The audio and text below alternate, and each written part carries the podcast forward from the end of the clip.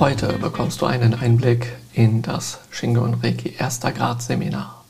Extra für dich habe ich den Unterricht der Ganzkörperanwendung mit den Handpositionen aus dem Seminar aufgezeichnet. Dabei bekommst du ergänzende Anwendungstipps und Erklärungen zu den einzelnen Handpositionen. Shingon Reiki ist traditionelles Usui Reiki mit Meditation und Qigong für Anfänger und Fortgeschrittene. Hallo und herzlich willkommen zu meinem Podcast-Kanal. Ich bin Marc Rosak und möchte dir zeigen, wie du deine spirituellen Fähigkeiten in der Wahrnehmung und Anwendung zum Glänzen bringen kannst, um deine innersten Talente zu erwecken und deine Wünsche zu leben. So, ja, heute ist nach dem Freitagabend nun der Samstag im Shingon Reiki 1. Grad von den zweieinhalb Tagen, also Freitagabend, Samstag, Sonntag. Und wie ich schon angekündigt habe, geht es jetzt insbesondere heute Vormittag um die Ganzbehandlung, also die 40 Reiki-Positionen, ähm, die wir im Shingon Reiki hauptsächlich benutzen, wenn wir irgendwo an unserem Körper die Hände auflegen wollen. Und es ist so, dass in der Reiki-Heilmethode es bei Usui, als der das lehrte, wahrscheinlich gar keine Ganzbehandlung gab, sondern der hat das eher intuitiv gemacht und über das, ist viel über das Spüren mit den Händen gegangen und sowas.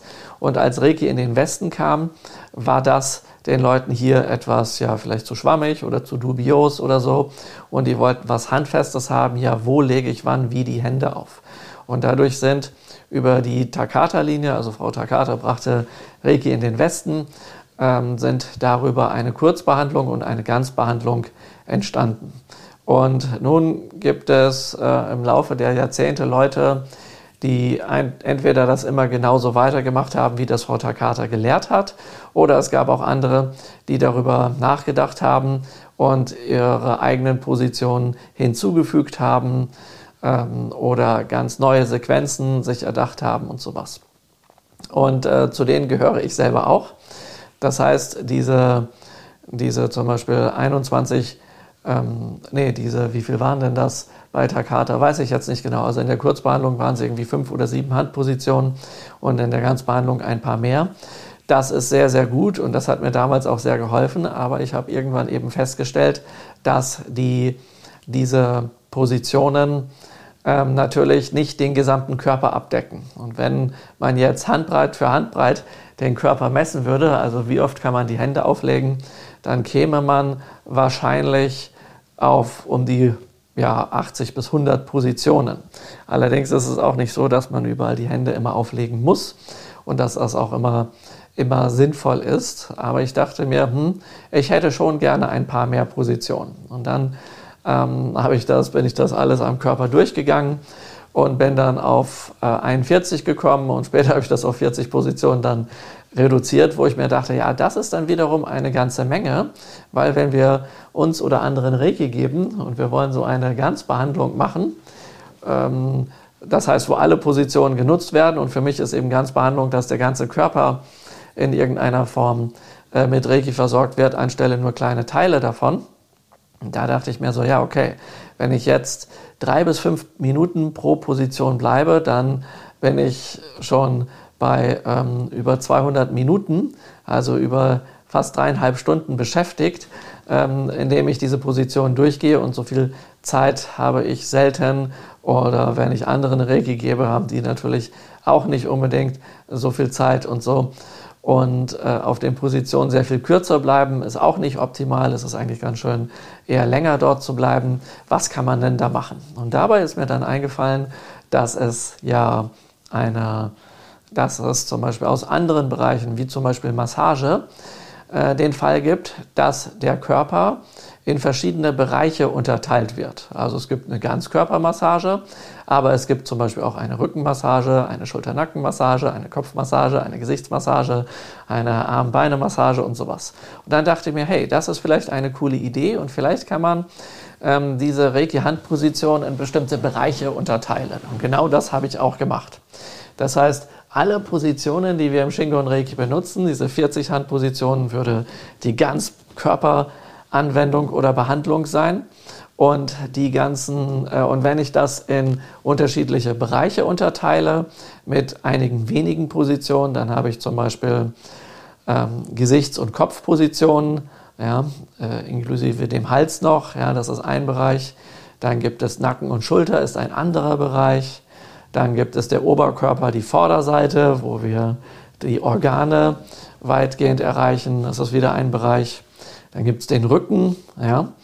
Und äh, Arme sind ein Bereich mit den Händen und Beine mit den Füßen sind jeweils auch ein Bereich. Und so habe ich halt eine Reihe von Bereichen und damit habe ich die Möglichkeit, mir zu überlegen, okay, ähm, nehmen wir mal an, ich habe ein, äh, ein, ein Schulter-Nacken-Problem. Ja, dann ist es sicherlich gut, ähm, Schulter-Nacken da einen Fokus drauf zu legen und vielleicht einzelne Positionen von woanders zu nehmen.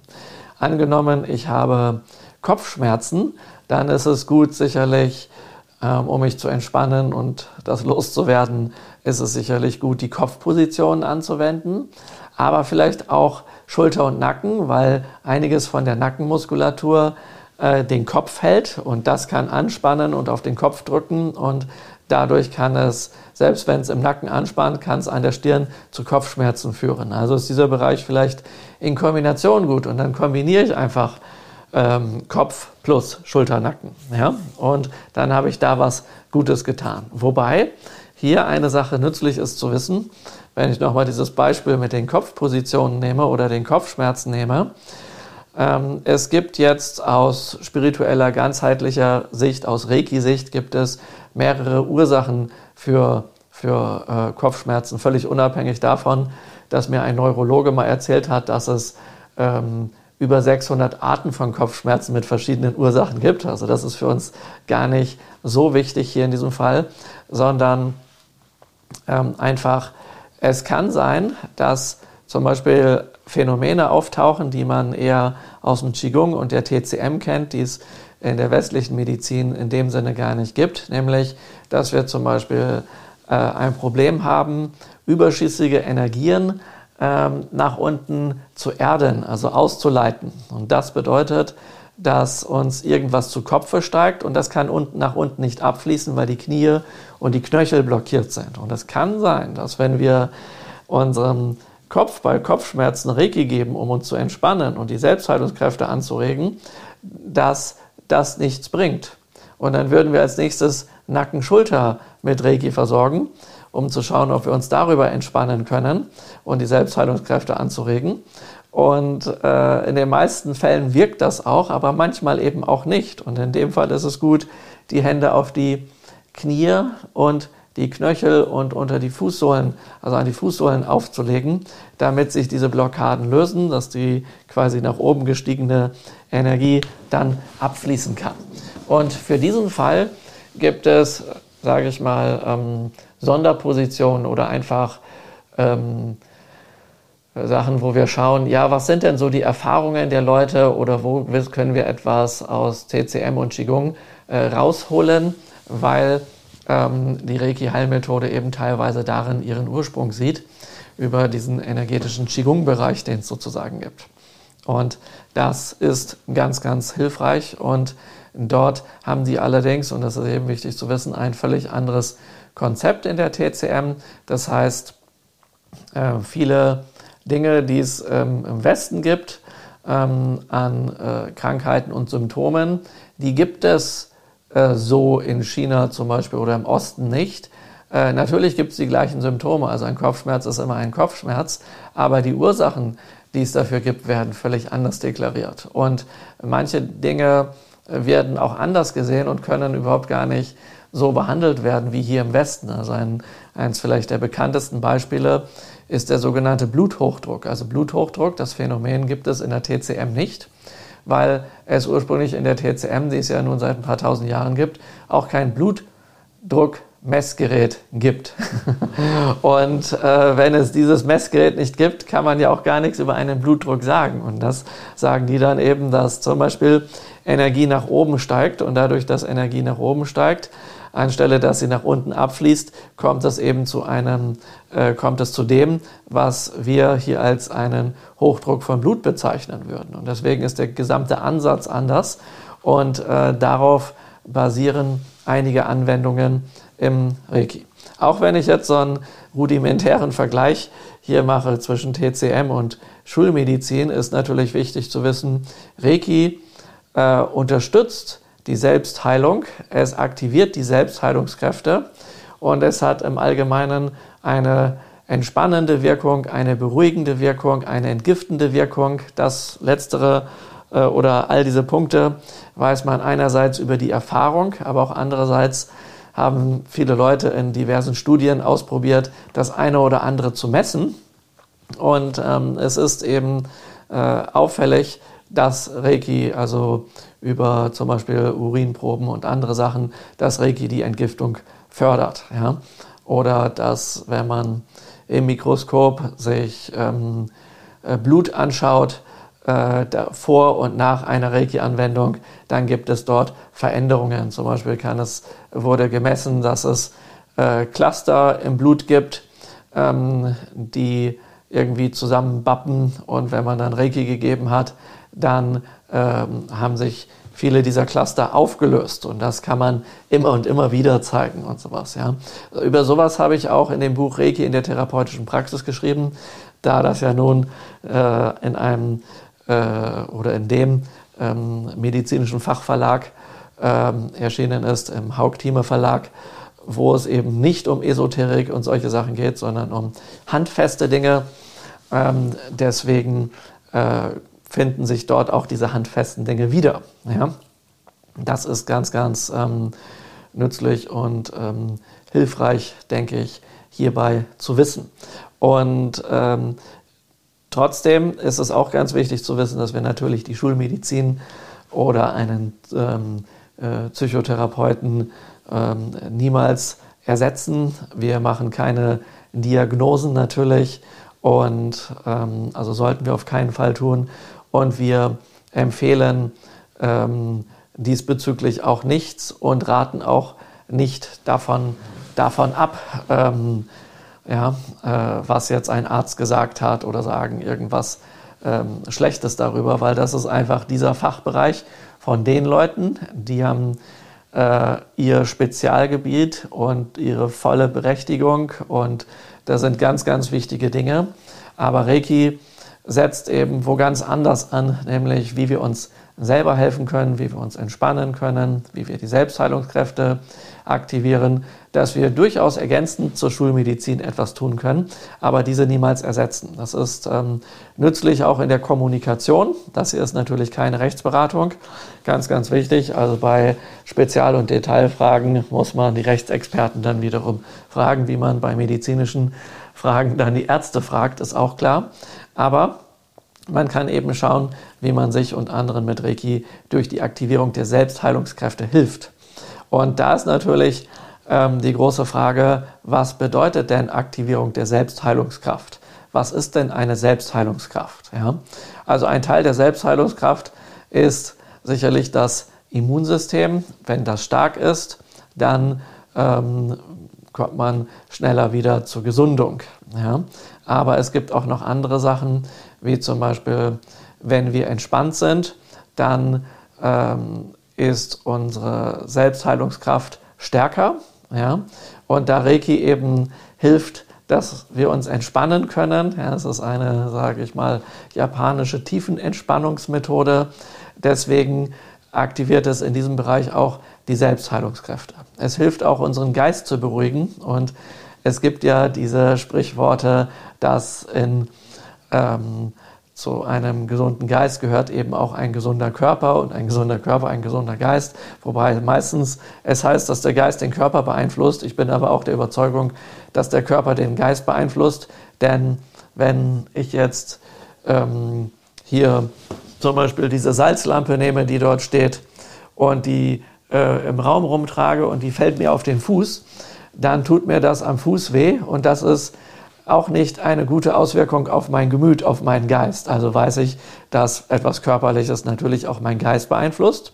Und das kann mich insgesamt äh, schwächen, weil es mich deprimiert. Aber wenn ich eben entspannt bin und gelassen bin, in meiner Kraft, in meiner Ruhe bin, dann wiederum beeinflusst das ja auch meinen Körper, weil ich mich dann eher energiegeladen fühle.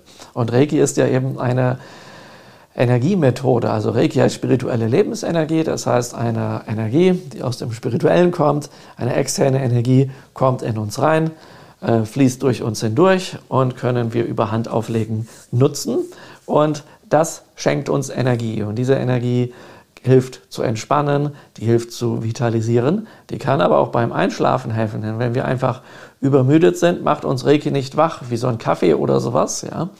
Das tut es nicht, sondern Reiki wirkt interessanterweise so, wie wir das brauchen. Also wer zu müde ist, dem wird Reiki helfen, schnell zu schlafen, auch wenn er eigentlich das Gegenteil wollte. Es geht dann irgendwann nicht mehr anders. Ja? Und wenn man aber morgens äh, in die Gänge kommen möchte, kann man sich Reiki geben, dass wir wach werden ja? und richtig aktiv werden und sowas. Also dabei hilft es auch. Und dabei ist aber auch nützlich zu wissen, dass es Handpositionen gibt, die wach machen und dass es Handpositionen gibt, die eher helfen, runterzukommen, zur Ruhe zu kommen, zu entspannen und einzuschlafen. Also ähm, und daran sehen wir, dass es auch nicht egal ist, wo man die Hände auflegt, sondern dass es durchaus nützlich ist, sich damit zu beschäftigen, was passiert eigentlich wo und was ist unter der Haut und den Muskeln oder was sind dort für Reflexzonen oder sowas, dass wir wissen, wo es geschickt ist, wo es günstig ist, die Hände aufzulegen. Und genau damit beschäftigen sich diese Bereichsanwendungen im Shingon Reiki, dass man Reiki möglichst gezielt anwendet. Das heißt, ähm, man kann nicht sagen, dass Reiki einfach ähm, äh, immer alles heil macht oder ähnliches, sondern Reiki stellt, also das Reiki geben stellt die Reiki-Kraft als eine Energie, als eine Ressource zur Verfügung, die der Körper dann nutzen kann, äh, um sich zu regenerieren, um sich zu entspannen, um sich zu beruhigen. Das sind sozusagen drei grundlegende Wirkungen. Und auch Entgiftung spielt dort mit rein, dass die äh, und, oder dass, wenn man die Hände auf Organe auflegt, dass diese in ihrer Funktion angeregt werden, weil die Energie bekommen und so Sachen. Äh, also das sind wichtige Aspekte, was, was Reiki tut. Und das alles aktiviert also hilft, die Selbstheilungskräfte zu aktivieren. Und Selbstheilungskraft heißt, es gibt eine innere Kraft in mir, in einem jeden Menschen, die mehr oder minder stark ausgeprägt sein kann, die auch trainiert werden kann. Und ähm, die sorgt einfach für unser Wohlbefinden. Wenn es äh, stark ist oder wenn es eben nicht so stark ist, dann geht es uns eben nicht so gut. Und das kann angeregt werden und Reiki hilft dabei. Ja? Das heißt, das Anregen ja, ist das Aktivieren. Also die sind schon da, die Selbstheilungskräfte, und mit Reiki wird das unterstützt. Und je mehr jetzt die Selbstheilungskräfte angeregt sind, umso mehr bedeutet das, dass wir selbst die Fähigkeit haben, uns selbst zu heilen. Ja? Äh, das heißt, die eigentliche Heilung geschieht nur, wenn es zu einer Heilung kommt, geschieht die eigentliche Heilung, ja, oder wenn es zu, die, oder die Wirkung, wenn es zu einer solchen kommt, geschieht nur indirekt durch Reiki. Also Reiki wird zur Verfügung gestellt. Deswegen ist derjenige, der die Hände auflegt, nicht derjenige, der heilt, sondern derjenige, der die Kraft zur Verfügung stellt. Und Reiki ist nicht das, was heilt, sondern Reiki hilft dem Empfänger, dass er sich selbst heilen kann. Das ist so ähnlich wie Wasser hilft dem Empfänger, der das Wasser trinkt, dass er keinen Durst mehr hat und gewisse Körperfu äh, Körperfunktionen gut ähm, nutzbar sind. Ja, also dass die gut funktionieren. Ja. Und wie zum Beispiel ähm, die Entgiftung und ganz viele andere wichtige Dinge. Das heißt, ähm, derjenige, der einem Wasser gibt, zum Beispiel der Wasserhahn ist deswegen nicht der Heiler. Entsprechend ist auch der Reiki-Kanal, also derjenige, der Reiki gibt, nicht derjenige, der äh, die Heilung durchführt, sondern der, der das zur Verfügung stellt. Denn es ist nützlich, dass wir uns immer wieder bewusst machen, dass Reiki ähm, nicht unsere eigene Energie ist. Also ähm, heilen wir nicht mit unserer eigenen Energie den anderen, wenn wir das für jemand anderes tun oder auch für uns selber, sondern Reiki ist eine externe äh, spirituelle Lebensenergie, die über die Einweihung äh, die Möglichkeit bekommt, durch uns zu fließen und die wir über die Hände und Finger quasi auf uns und andere übertragen können. Und daher ist es nützlich, eine Sache anzuwenden, die auch in der Inschrift des Gedenksteins von Usui steht, nämlich dass es in der Reiki-Heilmethode nicht um Erhabenheit geht. Ja?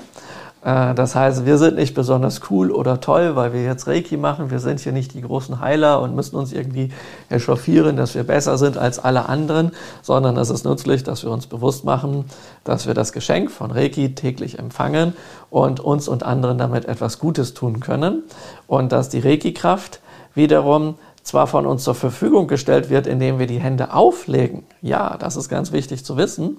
Aber das Handauflegen reicht nicht aus, dass die Reiki-Kraft auch bei dem Empfänger ankommt. Denn der Empfänger, der zieht die Reiki-Kraft ein, wenn er sie braucht.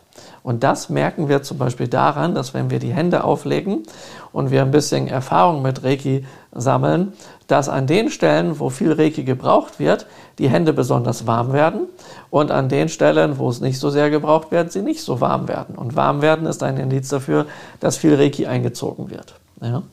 Und selbst wenn wir uns nun anstrengen würden, dass sie jetzt wollen, dass da mehr reingeht, dann gibt es dort zwar Möglichkeiten, die ich unter den sogenannten geheimen Reiki-Techniken subsumiere, wo es auch einen Online-Kurs zu gibt, wo ich diese um die 100 äh, Techniken sozusagen Schritt für Schritt zeige, ähm, wie man sozusagen seine Reiki-Fähigkeiten, also die Fähigkeit, die Energie äh, abzugeben, durchzuleiten, zu nutzen, wie man das stärken und ausbauen kann, wie man sich da entwickeln kann und wie man auch die eigene Wahrnehmung diesbezüglich steigern kann.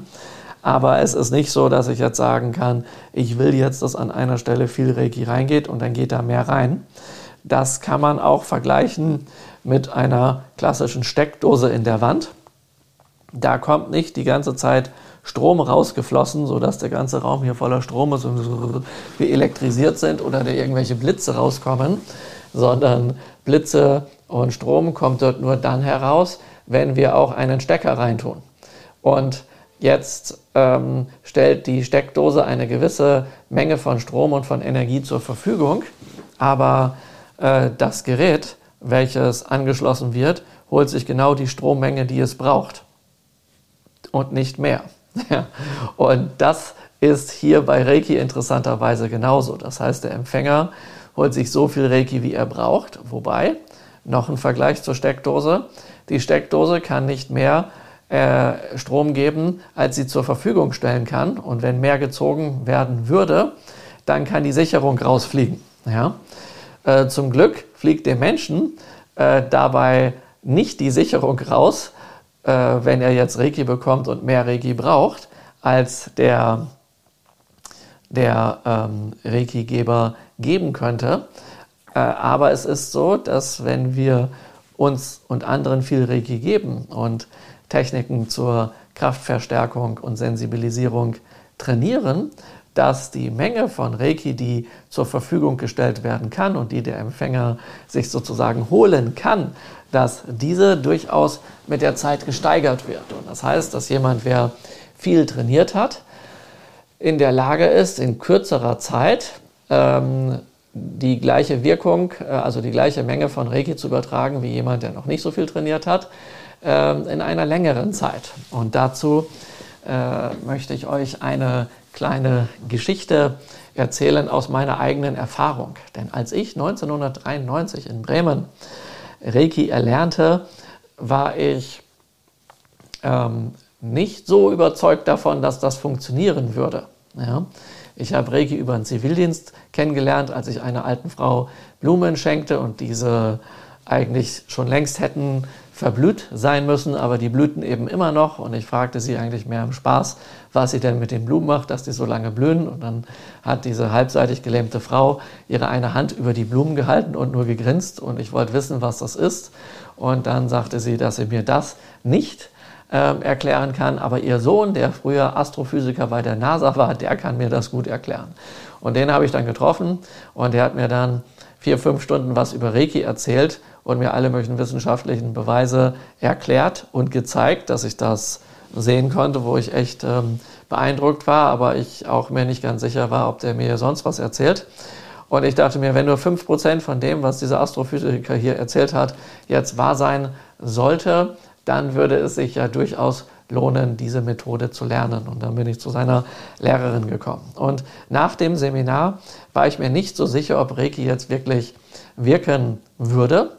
Und ähm, dachte mir, das kann ich nur dadurch herausfinden, indem ich mir einfach ganz viel selber Reiki gebe und jede Chance nutze, anderen Reiki zu geben.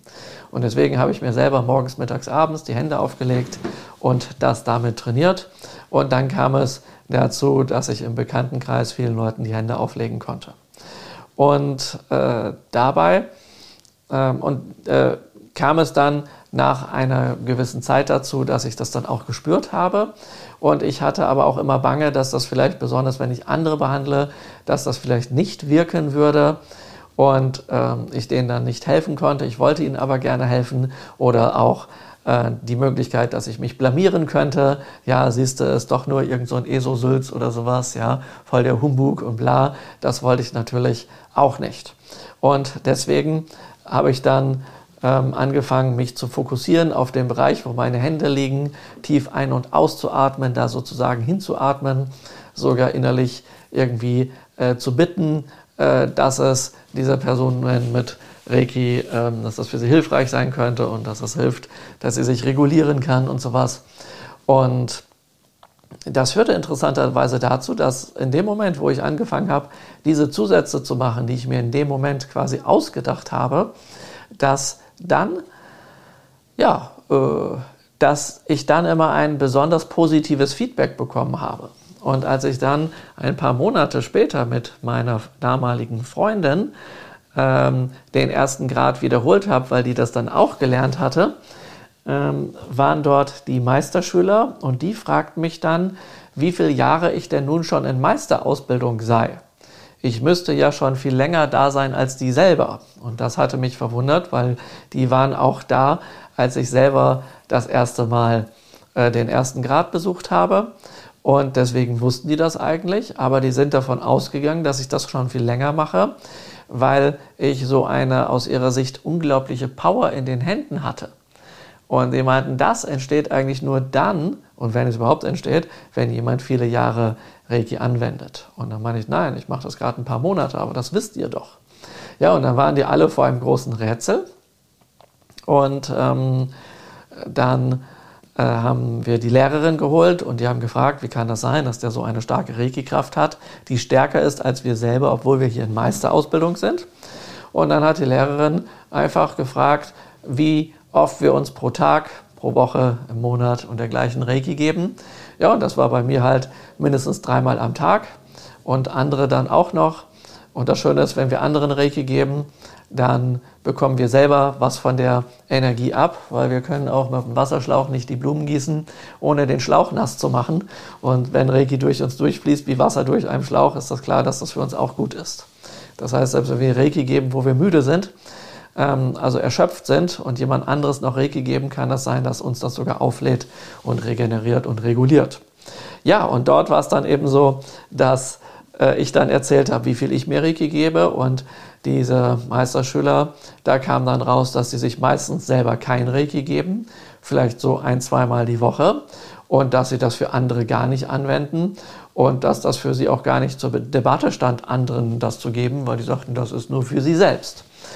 Und daraufhin meinte die Lehrerin eben, ja, wer viel Reiki anwendet, bei dem wird das stärker. Hinzu kommt dann noch, dass ich meiner Lehrerin aber auch erzählt habe, dass ich diese Gimmicks wie Atmung, Visualisation, Fokussierung, Bitten und sowas eingebaut habe. Und die sagte mir dann, das ist toll, dass du diese Erfahrung hast, aber ähm, das sind keine traditionellen Reiki-Techniken, deswegen darfst du das nicht und solltest damit wieder aufhören und einfach nur die Hände auflegen und das mal Reiki machen lassen, denn Reiki macht das schon. Tja, und das war dann ähm, für mich etwas betrübend, weil ich meinte, ja, aber wieso? Es funktioniert doch, es hilft doch den Leuten. Ja, das ist schön und das ist toll, aber das spielt hier keine Rolle, weil das nicht traditionell ist und du darfst einfach nichts machen, was nicht traditionell ist. Naja, und dann habe ich mich danach einfach daran erinnert, dass ich in meiner Kindheit nicht immer gehorcht habe und ich dachte mir, das könnte ich als Erwachsener jetzt auch mal wieder anwenden. Dann mache ich diese Techniken einfach heimlich und das waren dann meine persönlichen geheimen Reiki-Techniken.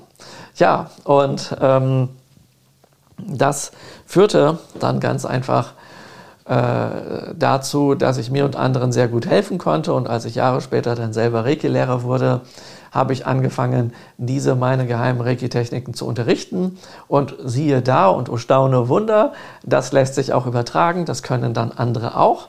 Und dann habe ich 2007 dazu ein Buch, ein Reiki-Buch rausgebracht, nämlich sieben geheime Reiki-Techniken. Bis dato hatte ich eigentlich nur fünf geheime Reiki-Techniken, aber der Verlag sagte mir, hm, äh, kannst du denn nicht noch zwei Stück dazu ausdenken, ähm, dass wir auf sieben kommen? Ähm, das lässt sich besser verkaufen. Und dann habe ich experimentiert und nachgedacht und hatte dann tatsächlich meine sieben geheimen Reiki-Techniken. Dieses Buch ist dann auch ein Bestseller geworden. Naja, und dieses Jahr habe ich dazu eben einen Online-Kurs rausgebracht, weil es mittlerweile über 100 sind, die man da anwenden kann. Meine Forschung ging weiter. Das Buch wurde natürlich scharf kritisiert, weil es untraditionelle Techniken sind. Und äh, dann wurde gesagt, was ist daran geheim? Und da fiel mir dann immer nur zu ein, dass die Leute das Vorwort nicht gelesen haben, denn da steht diese Geschichte drin, die ich jetzt auch gerade erzählt habe.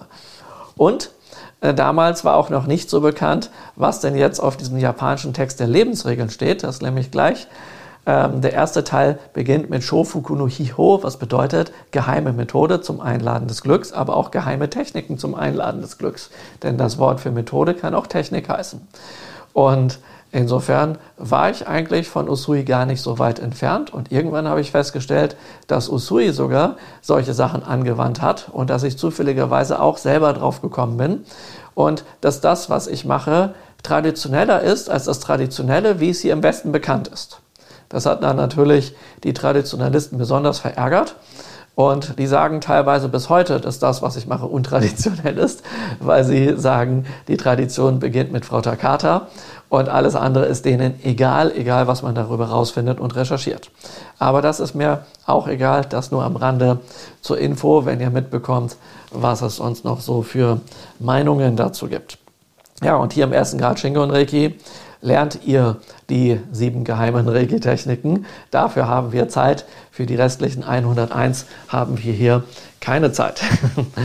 Aber das ist schon eine ganze Menge, weil man damit wirklich ganz, ganz viel bewerkstelligen kann. Und das kommt eben hier hinzu. Und das baue ich nach und nach auch heute in die ganzen Handpositionen ein, die ich euch zeige, damit ihr quasi schon gleich mit dem ersten Grad mehr Ausreiki machen könnt ähm, als wenn man diese Sachen weglässt, dass ihr also von Anfang an eine, die Möglichkeit habt, eure Fähigkeiten zu trainieren und eine große Kraft und Power dabei habt. Ja, ja okay, also das so mal als eine kleine Einleitung in diese Thematik. Und jetzt wollen wir sozusagen mehr in das Praktische übergehen. Und ich erwähnte ja, wir wollen uns selbst die Hände auflegen.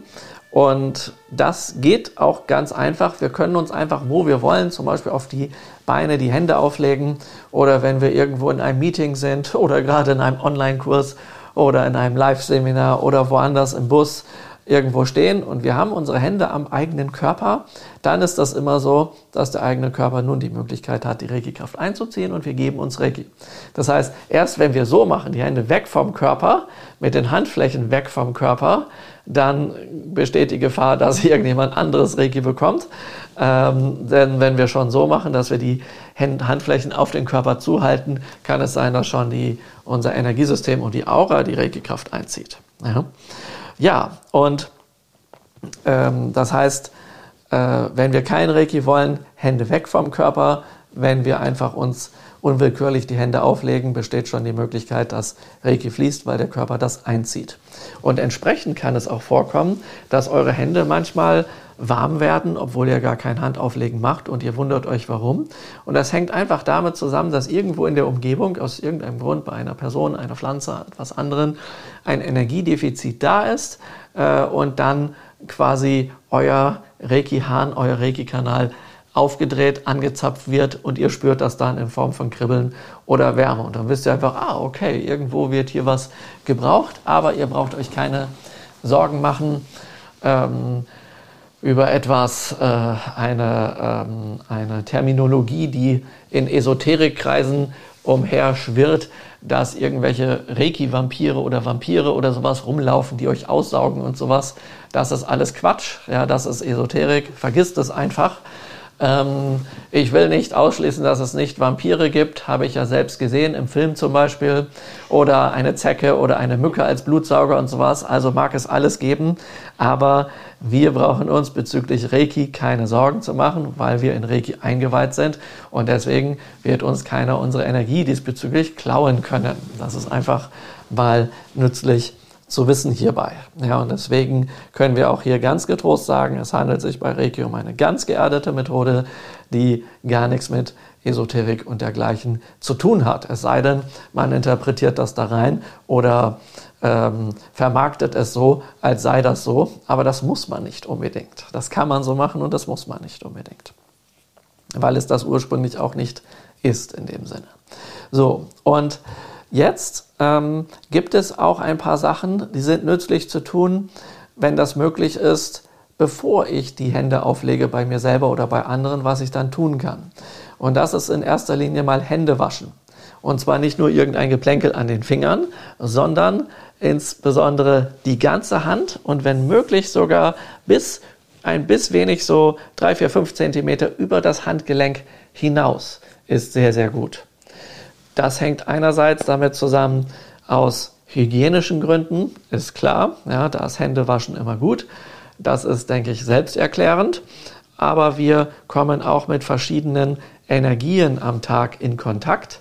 Und dabei kommt es eben äh, vor, dass diese sich an der Hand ansetzen können. Und wenn wir die Hände auflegen, dann kann es sein, dass wir diese Energien auf eine andere Person mit übertragen. Und ähm, ja, und das äh, wollen wir nicht und deswegen waschen wir uns auch die Hände. Ja? Gleichzeitig ist das so, wenn wir die richtige Temperatur beim Händewaschen haben, dann regt das auch noch hier nicht nur die Blutung, Durchblutung an, sondern auch die ganzen Energietore, die es in der Hand gibt. Und äh, dadurch würde dann nach dem Händewaschen sogar mehr Reiki fließen. Und die optimale Temperatur, die kriegen wir kaum hin. Das sind nämlich 4 Grad. Dort hat Wasser die stärkste magnetisierende Kraft. Also magnetisierend heißt reinigend, indem es einfach Dreck wegnimmt. Ja, jetzt könnte der Skeptiker sagen, äh, Moment, wieso? Äh, waschen tut man doch am besten mit warmem Wasser, weil sich dann Schmutz löst. Ja, das gilt für grobstoffliche materielle Sachen, ja, aber wenn es ums energetische geht, dann hat 4 Grad diese, diese beste magnetisierende Kraft. Und das weiß man auch, dass sich Wasser, wenn es fließt und nicht von außen durch Sonnenlicht aufgewärmt wird, sich selber abkühlt auf 4 Grad runter und sich dann und dann die Kraft hat, sich selbst zu reinigen. Und so wundern sich halt Leute, dass ähm, wenn es irgendwo auf dem Meer zum Beispiel eine Ölverschmutzung gibt, dass es vorkommt, dass ähm, dann auf einmal der Ölteppich äh, wieder weg ist. Ja? Und der hat sich nicht einfach überall verteilt, sondern es gibt offenbar ähm, selbstreinigende Kräfte des Wassers, wobei ich jetzt das nicht belegen kann, dass das hier definitiv mit dem Öl ist, aber ihr wisst, dass Meerwasser durchaus auch äh, kalt sein kann. Ja? Es sei denn, es wird eben von außen aufgewärmt.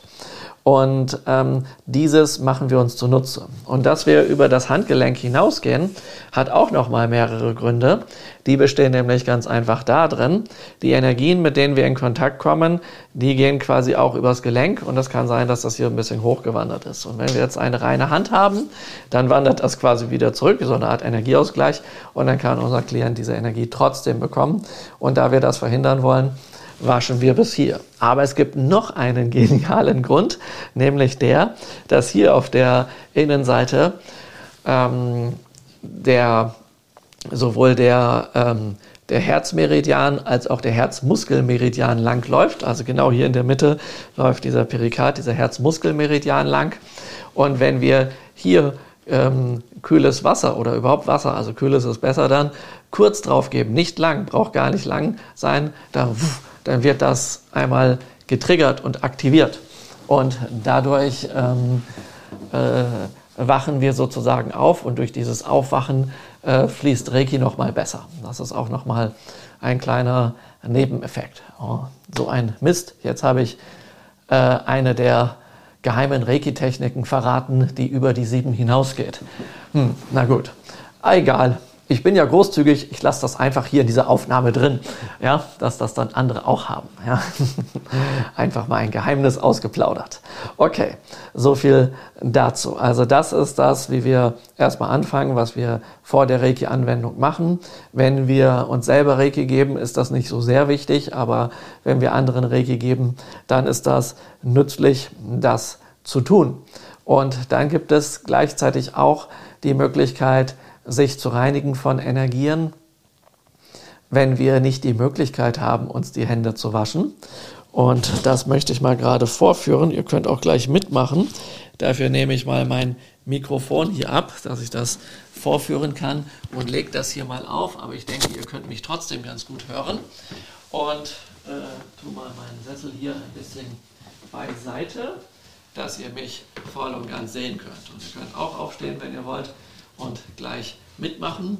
Da hat nämlich der Usui sich was ganz Tolles ausgedacht oder was ganz Tolles mit in die Reiki-Heilmethode reingebracht hierbei. Ähm, das nennt er Trockenbaden ja? Äh, oder Trockenwaschen. Kenyokuho heißt das auf Japanisch. Und dabei nimmt man, also es äh, gibt Variationen davon. Ich mache jetzt eine und ihr könnt das auch variieren. Ich nehme meine rechte Hand und lege die hier an die linke Schulter auf und jetzt reibe ich diagonal über meinen Körper nach unten und äh, fege so von mir weg, als würde ich jetzt Energie sozusagen abstreifen und hier in den Boden abgeben. Das mache ich dann auch auf der anderen Seite quer rüber und weg und dann nochmal auf dieser Seite quer rüber und weg. Äh, jetzt könnte man glauben, dass man das nochmal auf der anderen Seite macht. Ähm, überliefert ist, dass man das nicht macht. Ich habe aber gemerkt, das kann durchaus angenehm sein. Anstelle dessen geht es jetzt aber hier weiter. Man geht hier auf die Schulter drauf und streift nun seinen Arm ab und weg mit dem, was man nicht braucht. Streift den Arm ab, weg. Dann dreht man den Arm um, dass die Unterseite abgestriffen wird, streift hier drüber und dreht den Arm nochmal um und streift hier drüber. Jetzt geht man quasi, dass man mit dieser Art äh, C-Hand hier hingeht und hier nochmal von der Hand die Energien wegstreift und so macht und dann eben weg. Ja? Und dann fällt das quasi zu Boden oder transformiert sich, aber das ist dann erst einmal weg. Das ist eine Variante, was man hier sehr schön anwenden kann. Und eine weitere Sache, die man machen kann, ist, dass wir unsere eigene Aura streichen. Ja? Und damit, dabei gehen wir einfach hier ähm, über unseren Kopf mit den Händen und streichen die Hände mit den Handflächen zu uns gewandt, so etwa ein, zwei Handbreit vor uns nach unten und gehen hier in die Knie, streichen aus, gehen mit den Händen wieder hoch. Wir nehmen die Hände außen hoch sozusagen, damit wir nicht gegen den Strich streichen, was auch nicht schlimm wäre, aber das nach unten abstreifen und dann in die Erde weggeben, ist hier eine gute Sache. Und das können wir ein paar Mal machen. Das tut sehr gut. Das ist das sogenannte Aura-Streichen. Ja? Also ganz, ganz hilfreich. Ja, so, jetzt haben wir uns sozusagen schon mal selbst gereinigt, besonders für den Fall, dass wir jetzt kein Wasser zur Verfügung haben. Ich tue mir mal gerade das Mikrofon hier wieder anknipsen. So. Und jetzt können wir loslegen quasi mit dem Handauflegen. Aber wie gesagt, wenn ihr anderen Reiki gebt, dann ist das sehr, sehr gut, dass ihr euch vorher die Hände wascht. Ähm, und das könnt ihr auch, nachdem ihr jemand anderes Reiki gegeben habt, ebenso tun. Und ihr könnt einen anderen natürlich auch motivieren, dass er mit euch diese Reinigungsübung macht, die wir machen. Und ihr könnt für den anderen aber auch die Reinigungsübung machen. Die will ich auch mal gerade vorführen. Magst du mal gerade aufstehen? Dann kann ich das an dir vorführen und hier mal herkommen, bitte. So, dann stell dich mal hier bitte hin Genau, äh, genau, du kannst einfach so stehen. Das ist schön. Hier gehe ich mit meinen Händen über ihren Scheitel, ja, einfach so eine Handbreit oben drüber und gehe dann quasi vorne und hinten gleichzeitig runter, nehme die Hände raus, gehe außen wieder hoch, halte die Hände wieder rüber und streiche hier nach unten. Das ginge natürlich auch, wenn sie äh, liegt, ist das ebenso möglich. Ja.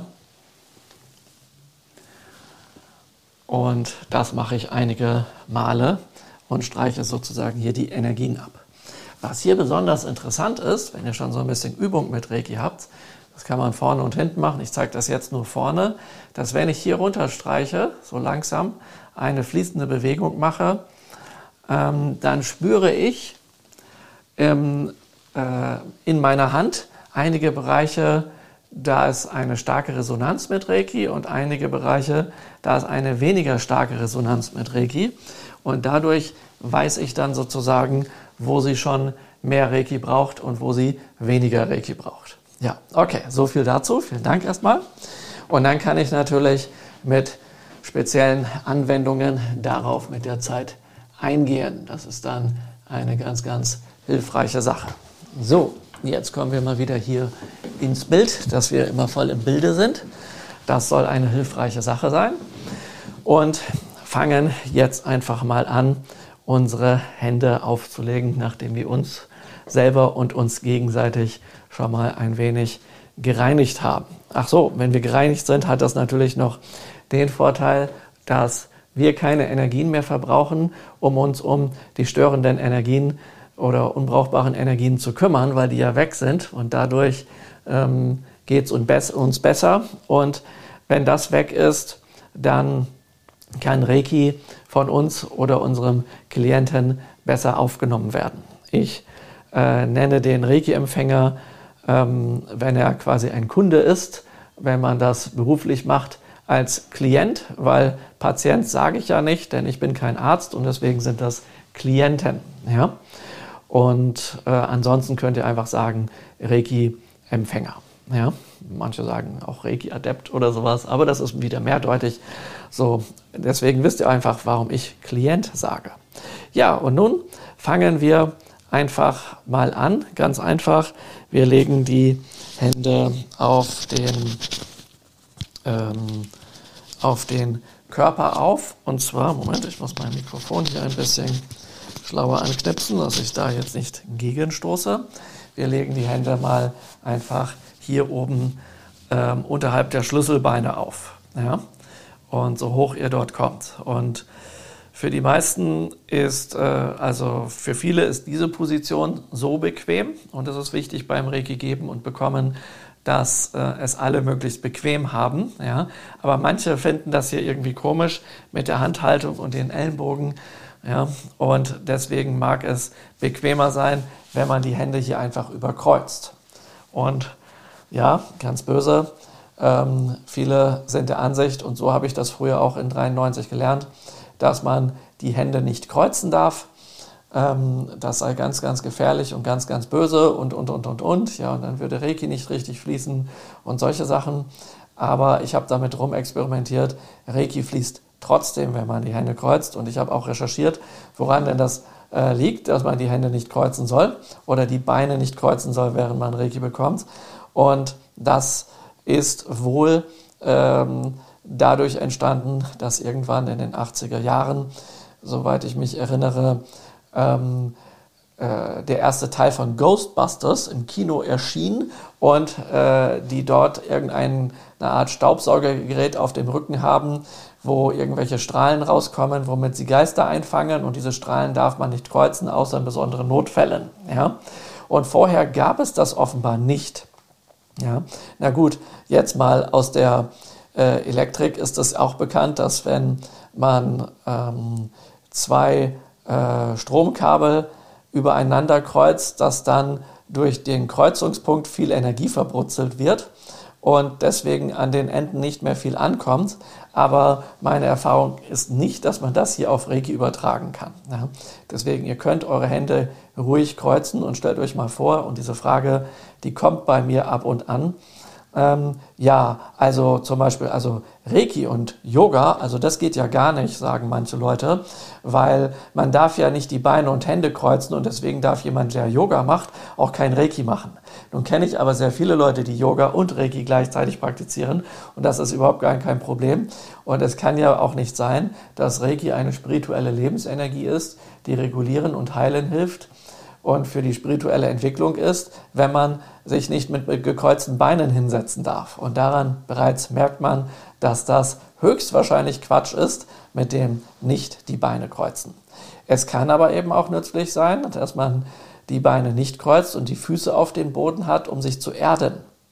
Ja, wenn man die Beine kreuzt, klar, dann hat das viele Wirkungen, dass man in hohen Sphären, sage ich mal, meditieren kann aufgrund der gekreuzten Beine, weil die Füße nach oben zeigen zur Sonne, dort eher die Sonnenenergie reinkommt und weil durch die gekreuzten Beine die ähm, Verbindung zum Boden nicht so gegeben ist, wie wenn man mit den Füßen auf dem Boden steht und, und, und, und, und.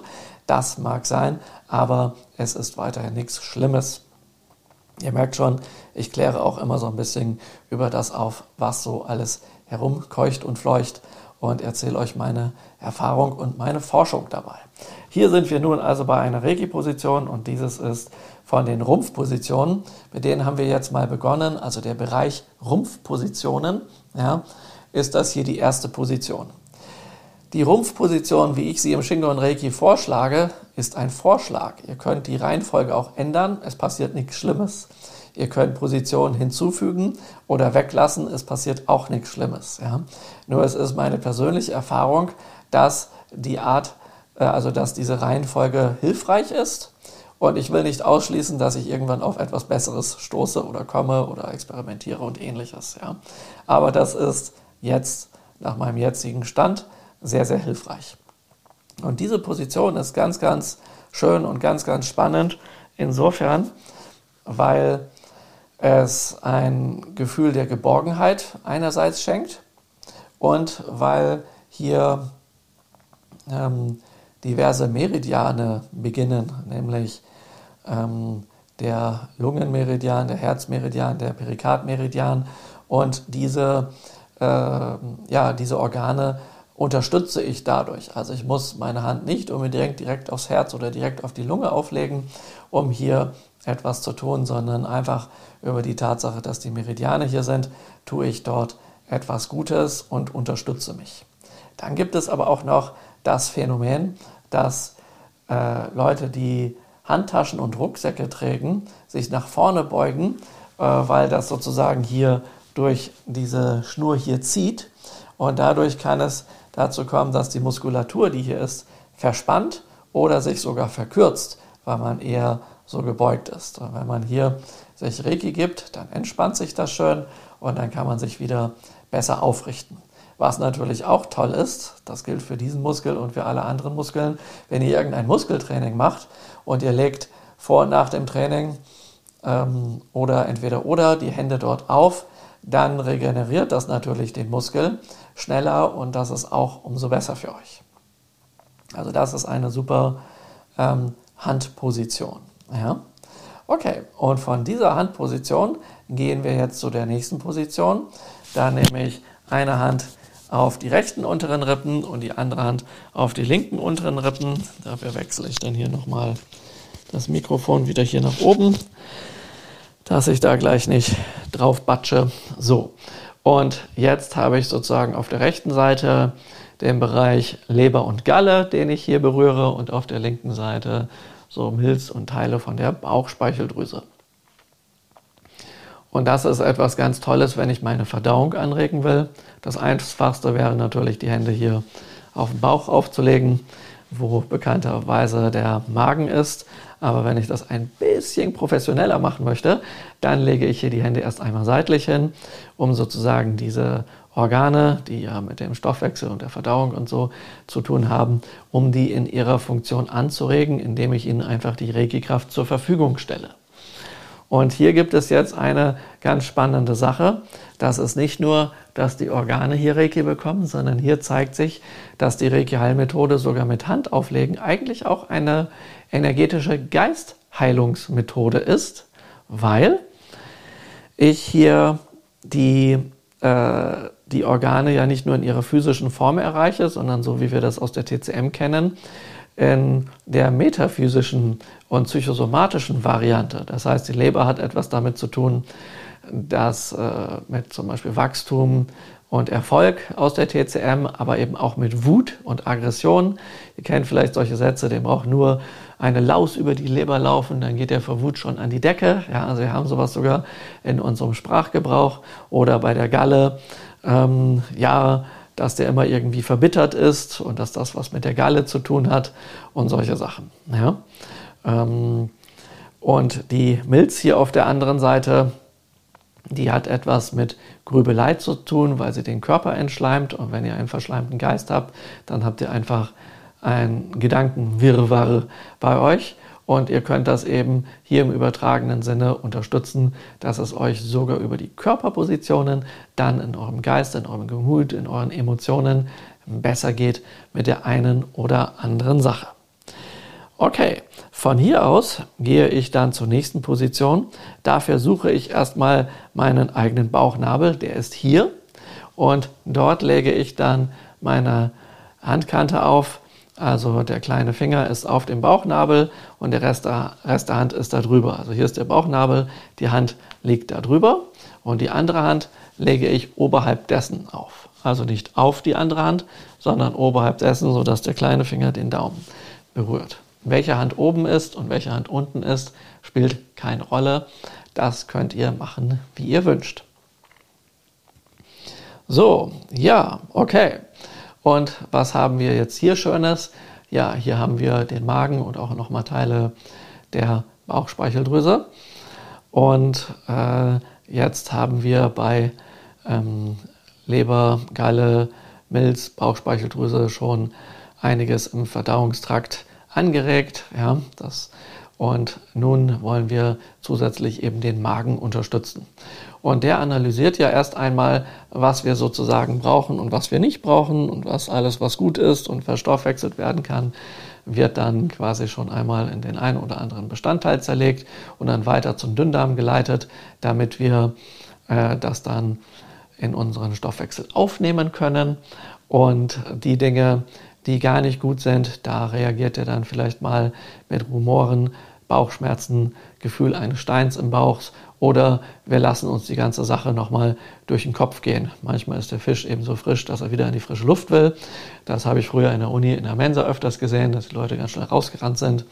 Ja, und ähm, aber nicht alle Mensen sind natürlich äh, schlecht oder sowas, aber mal ist das wohl irgendwo in Bremen vorgekommen. Und ja, gut. Ähm, hier unterstützen wir also die Verdauung aber auch wieder etwas im Geiste, nämlich unsere Abgrenzungsfähigkeit, die Fähigkeit des Neinsagens. Ja? Dass wir also äh, uns hier vom sogenannten dritten Chakra aus äh, unbewusst überlegen, was ist für uns gut, wo sollten wir uns abgrenzen, was können wir sozusagen durchreichen, dass wir es verinnerlichen, dass wir es annehmen, dass wir es vom Herzen annehmen. Und das ist auch der Grund, warum ich hier von dieser oberen Position unterhalb der Schlüsselbeine ähm, ja, direkt hier runtergegangen bin, anstelle dass ich hier direkt auf Herzhöhe weitergemacht habe. Denn ich sage einfach, bevor ich mich jetzt hier auf alles einlasse, will ich erstmal hier meine Mitte stabilisieren und meine Fähigkeit der Abgrenzung steigern. Und das tue ich, indem ich meine Hände hier auflege. Das ist aber noch nicht alles, was diese fantastische Position vermag.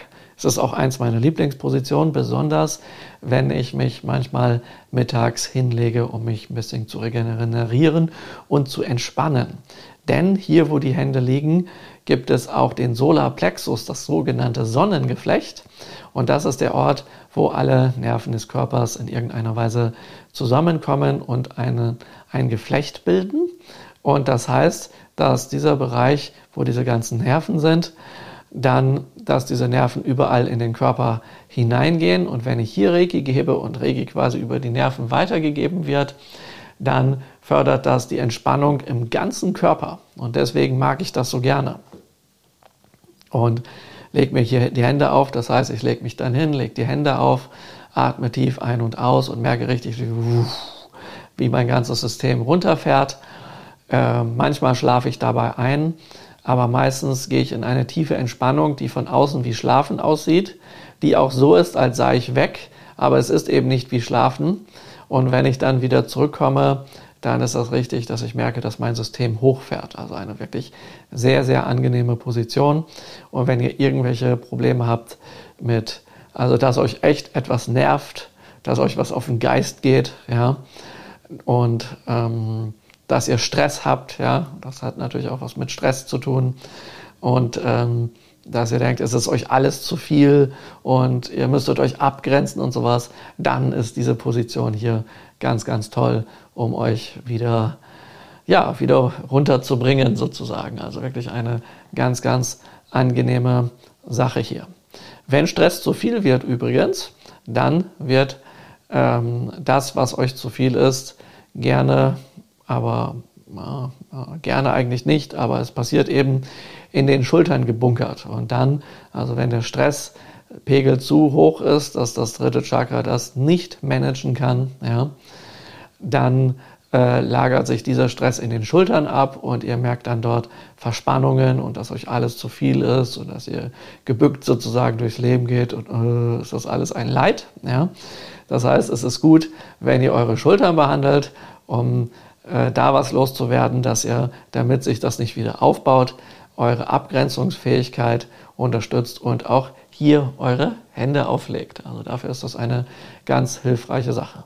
Dann hatte ich eben das Stichwort Managen gegeben. Also wenn ihr das äh, nicht mehr managen könnt, das ist auch hier das Manager-Chakra sozusagen, ja, also der Bereich dafür, dass ihr ähm, Charisma habt und euch durchsetzen könnt und entsprechend was kontrollieren könnt oder managen könnt. Ja.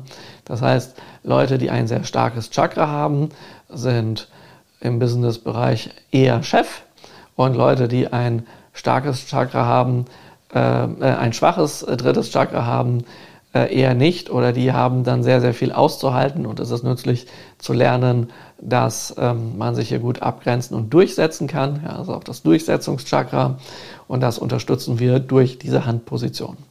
Wenn wir aber jetzt die Hände einfach hier auf dem Körper aufliegen haben, dann heißt das, dass die, dass diese, dass der Körper, also alle Organe und die Muskeln und die Haut und alles dort viel Reiki bekommt. Und wenn ich jetzt besonders sage, ich möchte diese Funktionen des Chakras stärken, dann kann ich sogar äh, Trick 17, nee, nicht Trick 17, ich glaube 37 anwenden. Das bedeutet, dass ich einfach die Hände äh, etwa eine Handbreit über den Körper halte. Also so ist drauf, so ist drüber. Denn diese Chakren, die es gibt aus dem Hinduismus und Buddhismus, die öffnen sich von innen nach außen blütenförmig in die Aura. Und ich erreiche das besser dadurch, dass ich meine Hände über den Körper halte, damit ich hier das äh, Chakra und diese Themen gut erreichen kann. Wenn ich die Hand auflege, weil ich das angenehmer und bequemer finde und ich zusätzlich besonders das Chakra hier erreichen möchte, dann ähm, ist es ganz einfach so, dann behandle ich diese Position einfach länger, dann wird sich erst der Körper alles holen, was er braucht und dann auch das Energiesystem, weil das ist nicht einfach hier etwas, was da rumschwebt und wegfliegen könnte, sondern das ist natürlich mit einer energetischen Verbindung mit der Wirbelsäule und dem Rückenmark verbunden. Also erreiche ich das hier natürlich auch. Das ist auch noch hilfreich, denke ich, zu wissen. Ja. Okay, von hier aus gehen wir dann zur nächsten Position. Ich habe mich ja erinnert, dass hier mein Bauchnabel ist und jetzt lege ich die, die hier obere Hand einfach unter die andere Hand und jetzt obere Hand unterhalb dieser Hand. Und jetzt sind beide Hände unterhalb des Bauchnabels. Und das ist auch ganz, ganz fein und praktisch, weil ich habe ja jetzt hier meine, äh, meine Mitte gestärkt und kann jetzt hier mit dem zweiten Chakra die Lebensfreude stärken. Manche Leute sind der Ansicht, dass man erst eigentlich in die andere Richtung gehen sollte. Also wenn wir hier erstmal zurückgehen, dass nachdem man die Mitte gestärkt hat, könnte man also erst einmal hier raufgehen. Ja? Aber ich persönlich mache es so, dass wenn ich hier war, dass ich dann gerne hier mit meinen Händen bin, ähm, um sozusagen die Entspannung und die Verdauung mit dem Dünndarm und so weiter anzuregen, weil ich insgesamt hier in diesem Bereich bin. Das könnt ihr aber gerne machen, ähm, wie ihr wollt. Da gibt es viele Möglichkeiten und es ist nicht so, dass es die einzig richtige und die einzig falsche gibt. Der Dünndarm hier, den ich mit Reiki versorge, unterhalb des Bauchnabels besonders, der ähm, hat etwas unter anderem mit Schuldgefühlen zu tun und sowas. Und äh, auch Schamgefühle sind hier gelagert. Und äh, da ist es gut, hier Reiki zu geben, um diese loszuwerden. Das ist gut für die Verdauung natürlich.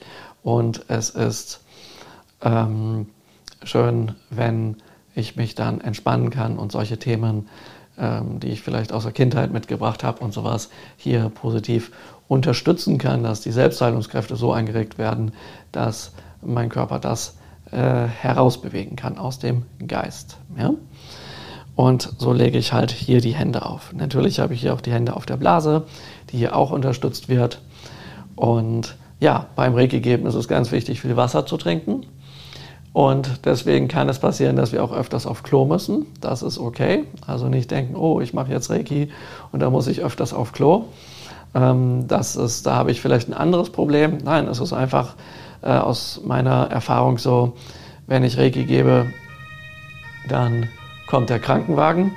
Ähm, nein, der kommt dann natürlich nicht, aber hier hörten wir jetzt dieses Geräusch von einem. Es ist so, wenn ich Reiki gebe, dann ähm, brauche ich einfach mehr Wasser, damit ich mich entgifte. Und wenn ich eben zu wenig Wasser trinke, dann kann es auch sein, dass der Krankenwagen kommt. Ja? Und ähm, ja, aber das hat äh, damit jetzt eigentlich weniger zu tun, sondern das war nur aufgrund der aktuellen Situation hier. Okay, von hier aus, um das jetzt mit den Organen weiter zu unterstützen und mit der Entgiftung und dem Wasser, von dem wir es hatten, gehe ich jetzt noch mit meinen Händen hier nach hinten an die Nieren, ja, denn die reinigen ja den Körper, die reinigen das Blut und ähm, haben sehr, sehr viel zu tun. Also es ist auch gut, diese zu unterstützen. Auch hier gibt es wieder einen psychosomatischen Zusammenhang, nämlich ähm, man sagt zum Beispiel, Angst sitzt in den Nieren oder auch ähm, es hängt mit Partnerschaft zusammen. Also wenn ihr ein Organ doppelt habt, dann gibt es einen Yin-Part, einen Yang-Part, der jeweils für, bei Yin für Frau und bei Yang für Mann steht.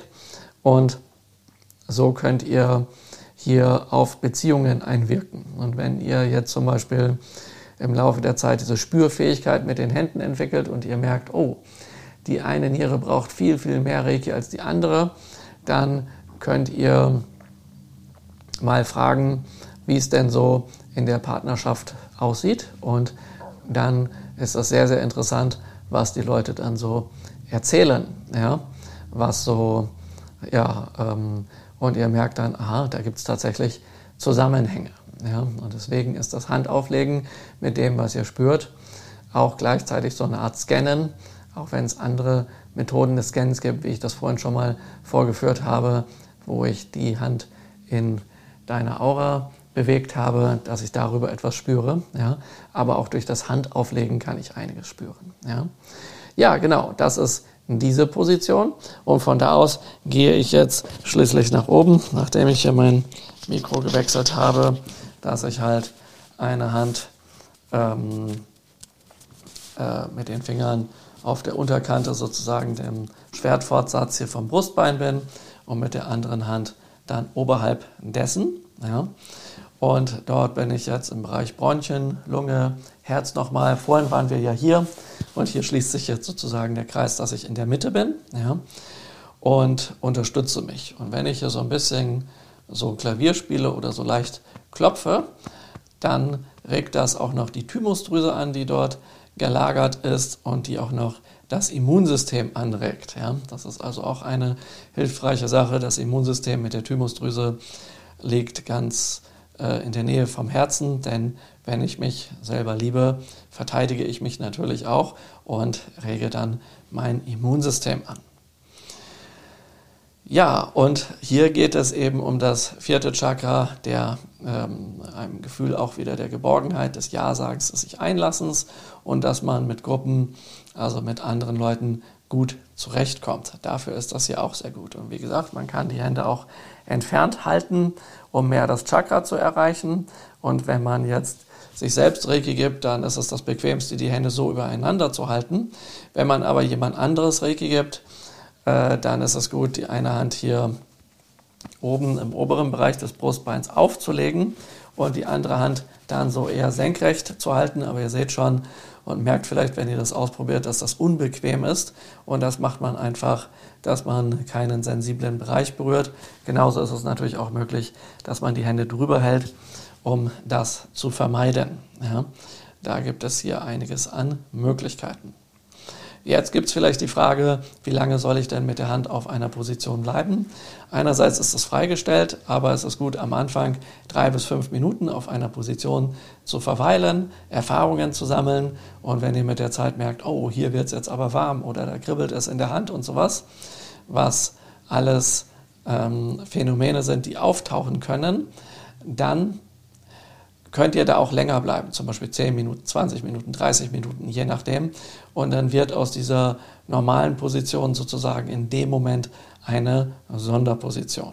Ja? Und nun gehe ich noch eine Position weiter, die hier zu den Rumpfpositionen Vorderseite gehört. Das ist nämlich, dass ich meine Hände hier auf die Leisten auflege. Und das ist ganz, ganz hilfreich. Ähm, ja, nicht nur für die Leisten, sondern die ganzen Gefäße und Bahnen, die sozusagen vom Rumpf über die Beine nach unten gehen.